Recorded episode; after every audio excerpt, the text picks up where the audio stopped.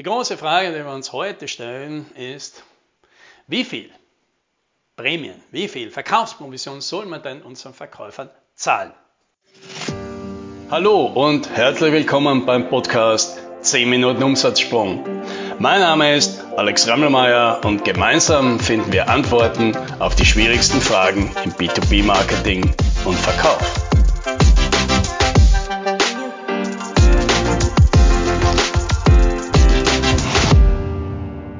Das ist natürlich eine sehr ideologische, sehr emotionale und sehr zerstrittene Frage, wie das mit den Verkaufsprovisionen ist. Ja, ganz vielen Leuten habe ich schon darüber geredet, Geschäftsführern, Verkaufsleitern und natürlich auch Vertrieblern, den, den, den besten Vertrieblern wie den weniger guten.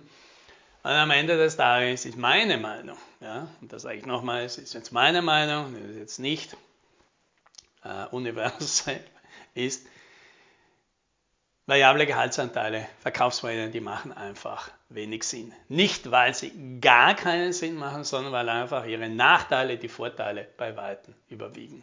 Ja, die Nachteile, äh, die, die Management-Nachteile, ja, dass es alles kompliziert ist, dass alle versuchen, das System natürlich zu, zu, zu tricksen und dass immer mehr Regeln ist und dass es immer unfair ist und dass es immer ganz viele Diskussionen darum gibt, die lassen wir mal beiseite, die kennt ja eh jeder. Äh, das für mich ausschlaggebendste Argument gegen äh, variable Gehaltsanteile ist, dass ich als Kunde das nicht mag. Ich mag es als Kunde nicht, weil ich das Gefühl habe, mein Gegenüber wird äh, vor allem performanceorientiert bezahlt, weil ich dann immer das Gefühl habe, der berät mich nicht in die Richtung, die für mich die beste ist, sondern die halt für seine Provision die beste ist. Was ja auch ganz nachvollziehbar ist, das ist der Sinn des Systems. Und da habe ich einfach ein kein so gutes Gefühl dabei. Weil ich natürlich immer, ja, das kennen wir ja von den Versicherungsvertretern oder von den Finanzanlagenvertretern oder sowas, da haben wir ja selten das Gefühl, dass die jetzt unser eigenes Interesse an erster Stelle stellen, sondern natürlich ihr eigenes. Ja. Und da gibt es einfach einen klaren Interessenskonflikt, der ist schwierig auszugleichen. Jetzt gibt es natürlich auch solche, die sagen, naja, ich mag das schon, wenn die Leute äh, verkaufsorientiert äh, bezahlt werden, weil dann strengen sie sich wenigstens an. Aber was sagt denn das schon aus?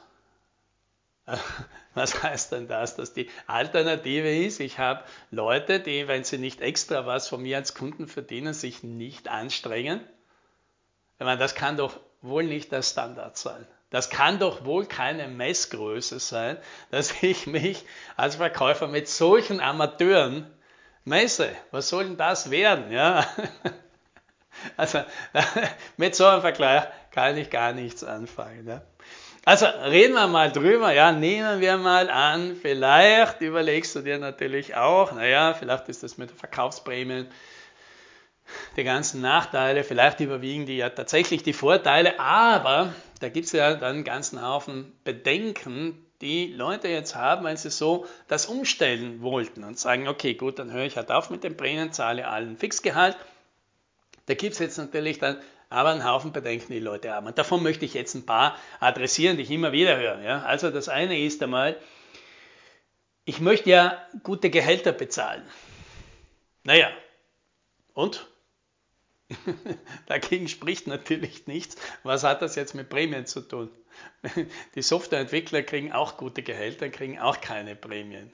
Ja, irgendwie, also es geht da offensichtlich nicht um die guten Gehälter, sondern man, man möchte sich als Unternehmer natürlich gerne einfach machen und sozusagen das gute Gehalt gleich eben vom Kunden bezahlen lassen. Also das heißt, äh, die, die Prämie bezahlt ja sozusagen der Kunde und, und nicht das Unternehmen.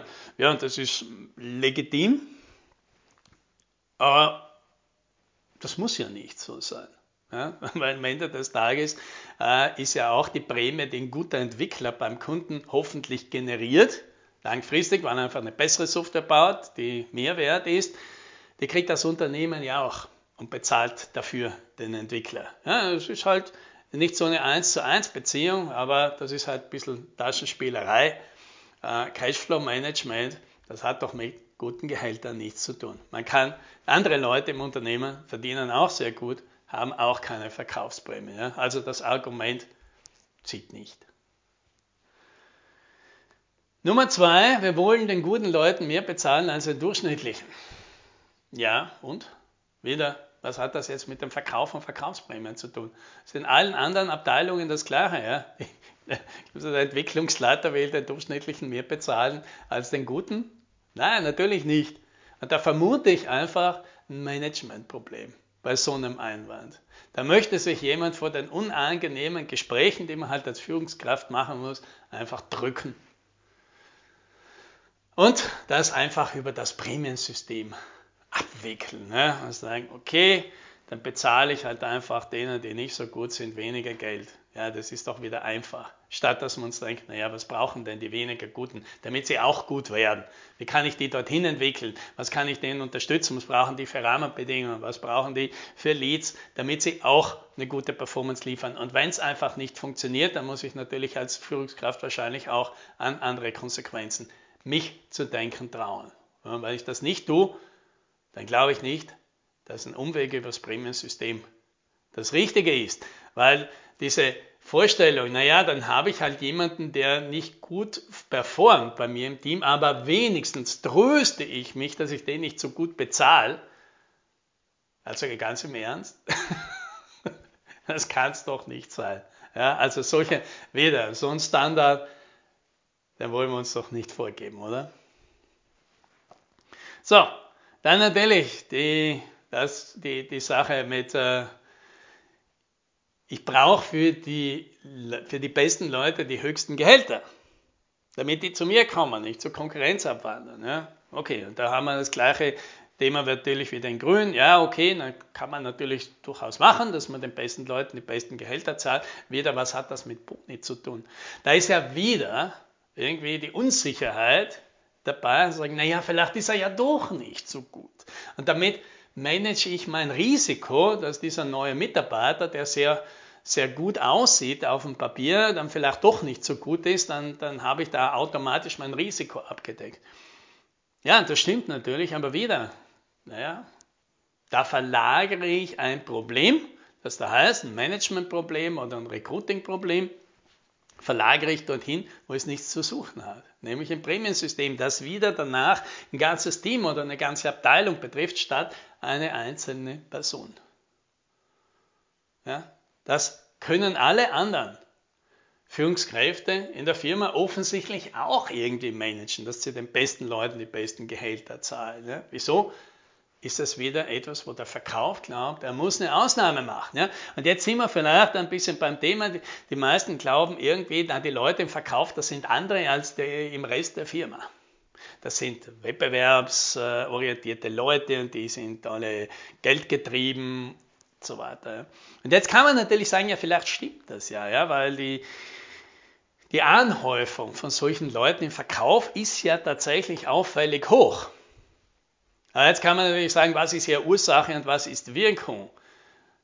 Weil ist es jetzt so, dass all diese Leute, die so sind, naturgemäß irgendwie in den Verkauf tendieren oder ist es einfach so, dass der Verkauf, der halt mit Prämien arbeitet, der halt so performance- und wettbewerbsorientiert ist, wo es irgendwie diese Dashboards gibt, wo immer man genau sieht, wer vorne ist und wer gelobt wird und wer mehr Geld kriegt, dass eine solche Umgebung einen Teamplayer einfach nicht anziehen kann.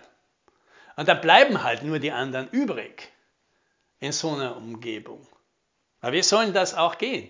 Wie sollen in so, einem, in so einem Umfeld, wo die Leute Anerkennung kriegen, die natürlich größten Einzelleistungen haben, wie soll in so einer Umgebung sich jemand wohlfühlen, der halt ein Teamplayer ist und sagt, es ist doch egal, wer die Tore schießt, Hauptsache die Mannschaft gewinnt. Und ich unterstütze doch gerne mal einen Kollegen, auch wenn das dann heißt, dass ich selbst vielleicht nicht äh, die meisten Kunden abschließe, wenn dafür die anderen deutlich mehr abschließen, weil das mit meiner Hilfe halt besser funktioniert. Ja, mit solchen Leuten kannst du dort natürlich keinen Blumentopf gewinnen, weil die gehen dort natürlich ein. Ja, also auch wieder, wenn du solche Leute hast, dann hast sie möglicherweise, vielleicht unter Umständen, nicht weil die so sind, sondern weil dein System so ist. Und nur diese Leute anzieht und nur diese Leute behält und die anderen alle ausspuckt. Ja, und dann gibt es natürlich noch den großen Bedenken, naja, wenn wir das umstellen, dann verlieren wir Umsatz. Ja. Aber wer sagt das? Wer hat das schon mal ausprobiert? Wer hat schon mal umgestellt und dann gesehen, au, jetzt haben wir aber Geld verloren? Ne? Also ich kenne nur wenige Personen, die umgestellt haben. Ja, persönlich kenne ich einer davon, der das umgestellt hat und der hat in dieser Umstellung keinen einzigen Euro verloren. Im Gegenteil. Ja, Umsatz ist genau gleich geblieben, also die Entwicklung hat sich eins zu eins fortgesetzt, nur die Arbeit in der Verkaufsabteilung ist wesentlich einfacher geworden. Ne? Also muss man sich natürlich vielleicht schon fragen, naja, vielleicht sind diese Ängste plötzlich, die Leute hören alle auf zu arbeiten, wenn ich sie nicht mehr mit Karotten und Schlagstöcken motiviere. Vielleicht stimmt die auch im Verkauf nicht ganz so, wofür wir alle Angst haben. Oder vielleicht auch nicht. Die Entscheidung kann da keiner abnehmen. Auf jeden Fall wünsche ich dir, dass du einen guten Weg für dich findest. Happy Selling!